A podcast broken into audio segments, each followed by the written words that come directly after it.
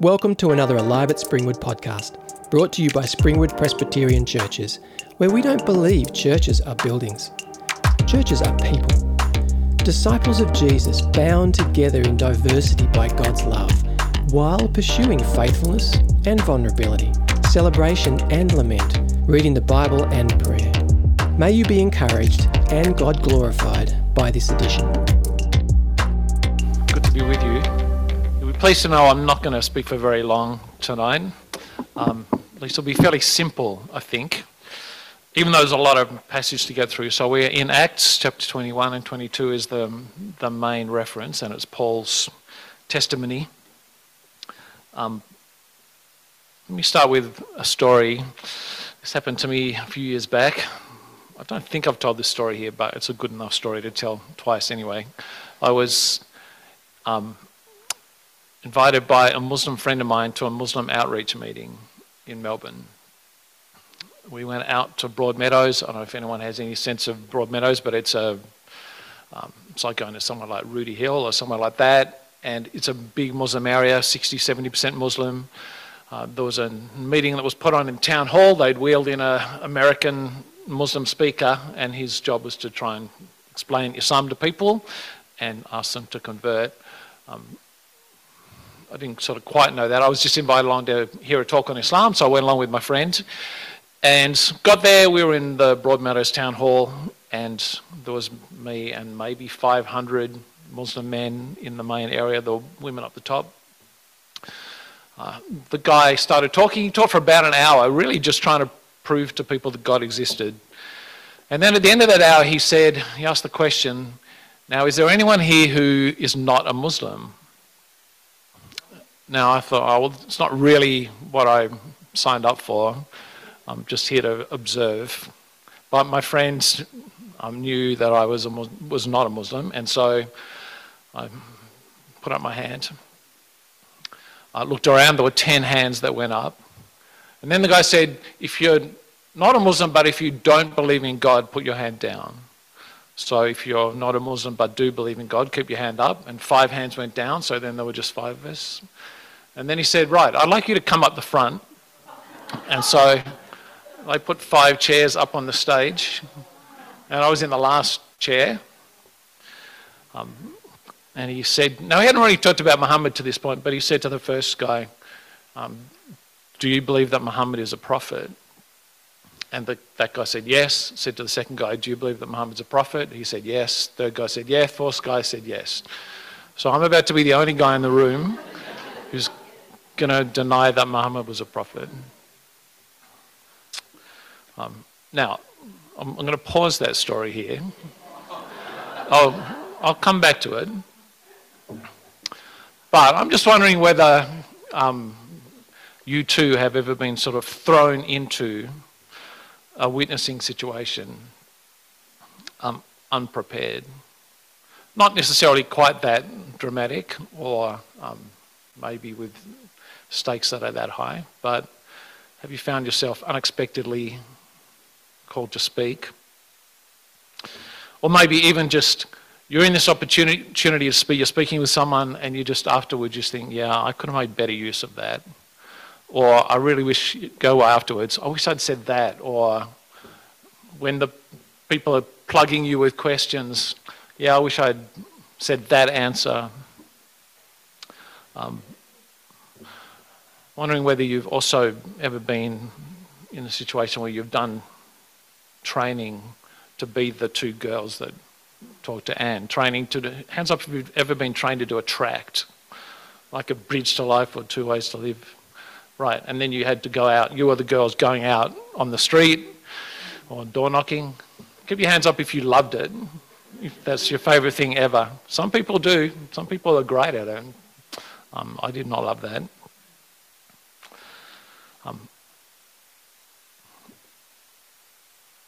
who relishes the thought of being exposed as a Christian at work or like it's tricky, but Jesus said in Mark 13, the reading we just had, and this is in a section where uh, Mark 13 is sort of this bit where he's prophesying this is what it's going to be like, guys, for the rest of the age until I come back. And he says, Be on your guard.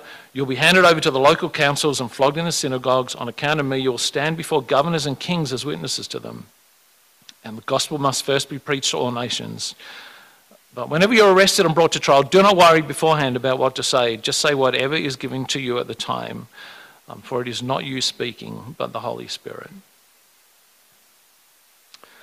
Um, I, don't know if you noticed, but there's this sort of weird little tension in this passage. It says, Be prepared, be on your guard. This is going to happen. Some of you, not everyone, but unexpectedly, you might be called to stand up and be my witness particularly even to authorities, hostile authorities. Be ready for that. Um, that's verse 9. But then in verse 11 it says, But don't worry about it. Like, don't. Be on guard and then don't worry about it. I'll just give you the words to say. Um, I don't think my translation literally says don't worry, but I think it's not the Australian version of don't worry, which is just forget about it. In the Greek, it's literally don't be anxious about it. I don't panic about it. God will give you words at the time. Um, but still, be prepared, like get ready. And what we have in Acts is you have Paul exactly, literally having that situation where he's called to give a testimony to the authorities, to hostile authorities. And so I think it's worth just picking up a few tips from him about what it would look like to be prepared to do that. Um, first thing to notice is that Paul already was sort of on guard. He knew that he was going to have to, that he would be arrested and be called to account. Um, if you look back in chapter 20,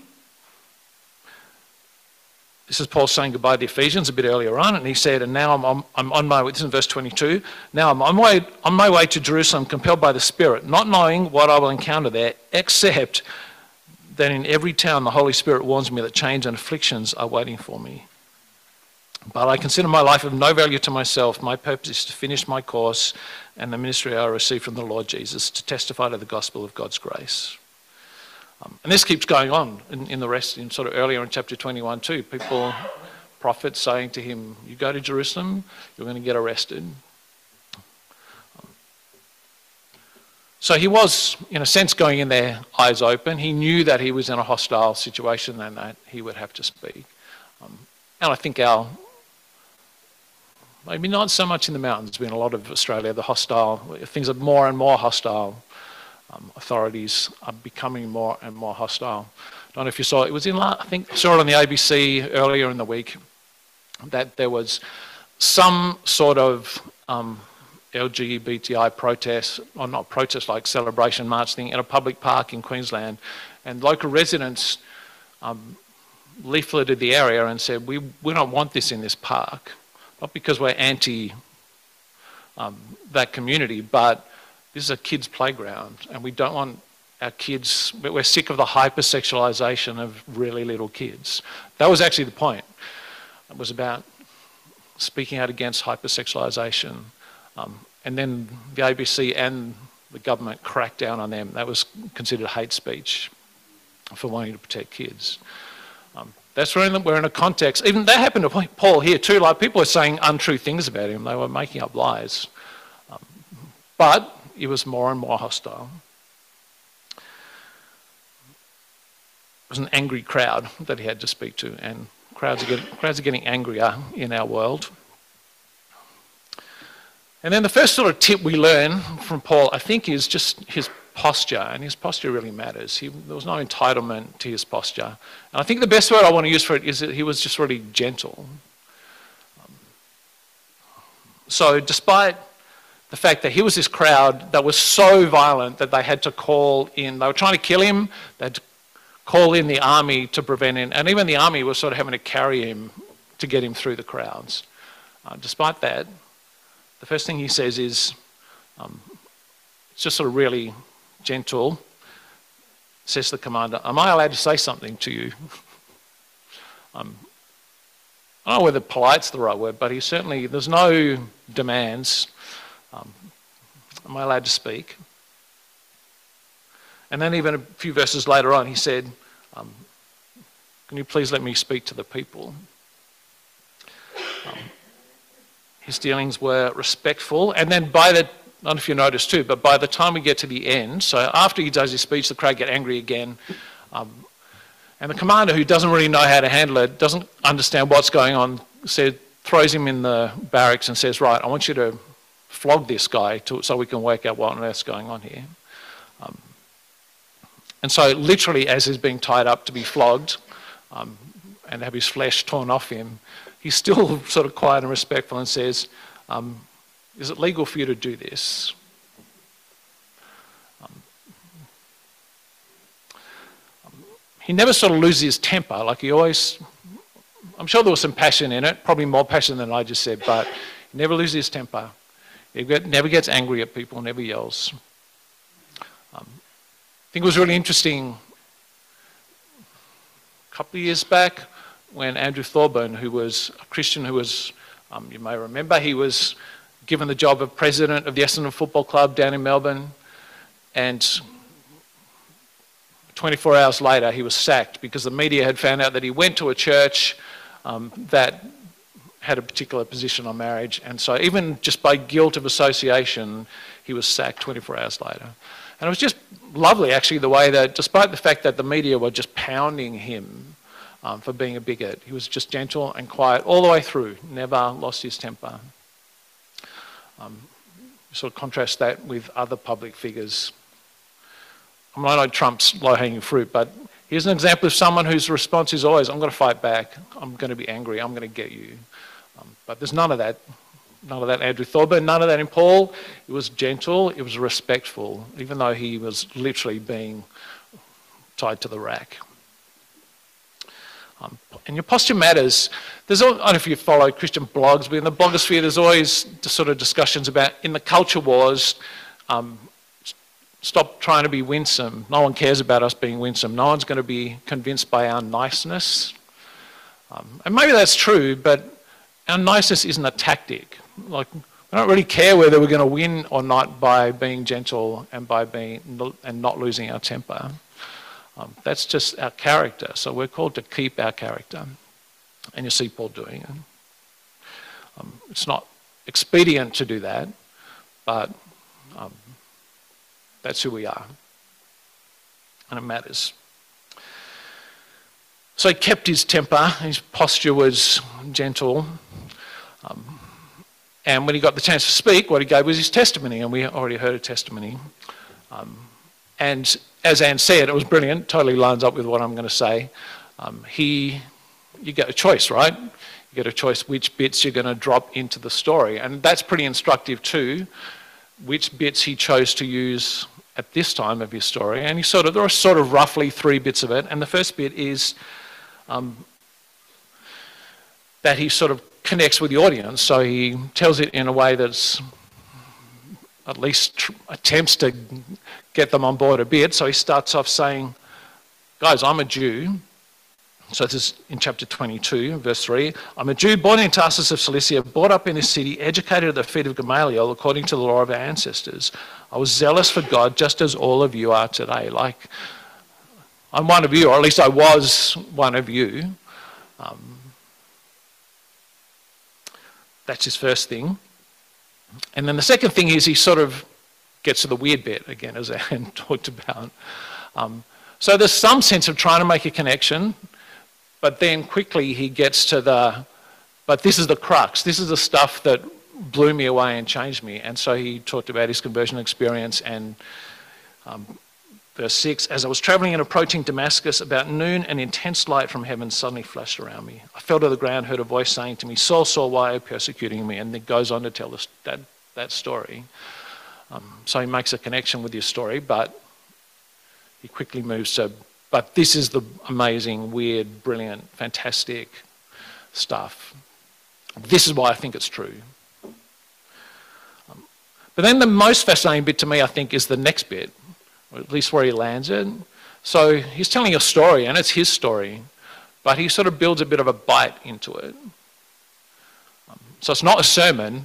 It's the great thing about testimonies. It's not preachy, it's not a sermon, but the, he chooses to tell a bit of his story that would actually confront them with a choice. And he finishes up with the story of Stephen being martyred and how he was one of the people that was there. Um, verse 19, I said, Lord, they know that, they know that in synagogue after synagogue I had those who believed in you imprisoned and beaten, and when the blood of your witness Stephen was being shed, I stood there giving approval and guarding the clothes of those who killed him. So he chose to bring up, because remember he's back in Jerusalem, this happened in Jerusalem. He said, Yeah, you know, when you killed Stephen, or when we killed Stephen, I was there. And that's when they lose their temper again and want to kill him again because he's confronting them again with a choice and to face their complicity in that. Still just his story, or at least at no point does he actually say this was you, but he's, um, he's deliberately telling his testimony in a way that brings them face to face with a choice they're going to have to make about Jesus. It's great. And that's the cool thing about testimonies. Um, they get a hearing, they're interesting because they're your story. It's fascinating. This, you know, last week, um, maybe on your feed, but Ayaan Hirsi Ali, who was a former Muslim and then one of the celebrity atheists, just published an article this week which is called Why I'm Now a Christian. Actually, sort of in, not response to exactly, but her becoming a uh, atheist was in large part due to reading an article by Bertrand Russell from like the 1930s, which was why I'm not a Christian. And now that she's become a Christian, she wrote another article. And that's fascinating. It's gone around the world. Um, people are fascinated by it because it's a story. Again, not preachy. She's just saying, this is what I believe, this is what's happened for me. And that's the cool thing about testimonies. They are interesting and they do connect with people. It's also helpful to use testimonies because in the contemporary um, truth culture, your story, like your truth is your truth. Like if there's one truth you're allowed to have, you're allowed to tell your story. Um, and people won't say that it's not true. They might not agree with it. They might not like it. Might make them angry, but they'll at least agree with your right to have your story. So you certainly have the right to tell your story. Um, another cool thing about testimonies is that like it's you're an expert on you. Um, and like Anne said before, again, I didn't talk to her before. Brilliant, she's prepped it. There's so much stuff, you, like it's just your story. You can tell it with no preparation. Um, and there's so much material that you can bring out in your stories and you totally know what it is. Like particularly if you are someone who came to faith in a moment, um, you'll know that and you'll be able to tell about it. Might not be super articulate, it doesn't matter, but you're, you're an expert in your story. Um, sort of brings me back to Mark chapter 13, and this is really the suggestion on the ending. Is remember, we've got this tension here about be on guard, but don't worry too much about it. I think testimony is great because it's something you don't have to worry too much about. You'll be able to tell your story when the time comes. But it's still worth thinking a bit about it, particularly thinking about, given who I'm speaking to, what, what will be the bit that will connect with them? Um, what will be the, the amazing bit I can tell them, and, and, what's the sting in the tail? What can I, how can I tell my story in a way that's going to challenge them, push them? Um, just going back to Broadmeadows, when I was put up on stage, um, got to me and he said, "Do you believe that Muhammad's a prophet?" And I said, "No, I don't." And it was interesting. There was murmuring in the room, um, but he said something like, it's okay. Um, he's on his faith journey. He didn't use that term, but that was a gist. Um, people need to find out truth at their own pace. And then they gave me a show bag that had like a Quran and DVDs in it. And then afterwards, I was surrounded by at least a dozen, maybe more, guys who were just sort of pounding me with questions and discussions and debates. Um, I look back on that and I haven't got a clue whether anything I said was brilliant. I certainly wasn't prepared for it, and there was nothing I could have done to prepare beforehand because it was so unexpected. Um, but the Holy Spirit, I think the most important thing the Holy Spirit gives you in that moment is the, just the courage to stand. Not clever words or winning words or. Um, Paul didn't win that argument, but the Holy Spirit allowed him to just tell his story. Um, having said all that, I think you can practice your stories. And um, can I suggest one really cool place that has a, sort of a few benefits actually is um, something we've always done whenever we've been in a, a new home group is that we've gone around and everyone's told their story. Um, in fact, one group, it took us two months, more than two months, because we just did one a night. We sort of did the long version of our story. But can I just encourage you as a community to just get used to telling your faith story. Um, but even think a bit about, okay, what are the bits in it that would have a sting in the tail for people? So just practice it.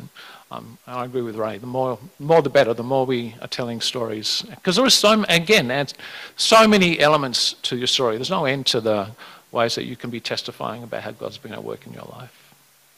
So be on guard, but don't worry too much about it. Um, let me pray. Heavenly Father, we thank you um, that this room is full of stories. Um,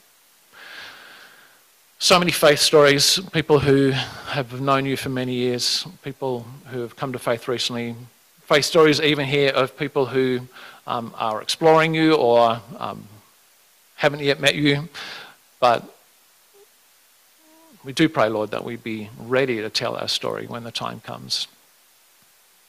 Um, whether it's in a hostile situation or even in a friendly, uh, friendly um, situation. And particularly, Lord, we do pray that when we are hauled before, um, unexpectedly before a hostile audience, that you would give us courage to speak and you would give us those words and that we would boldly tell our story. Um, not for our glory, but for Jesus' glory. And we pray that in his name. Amen.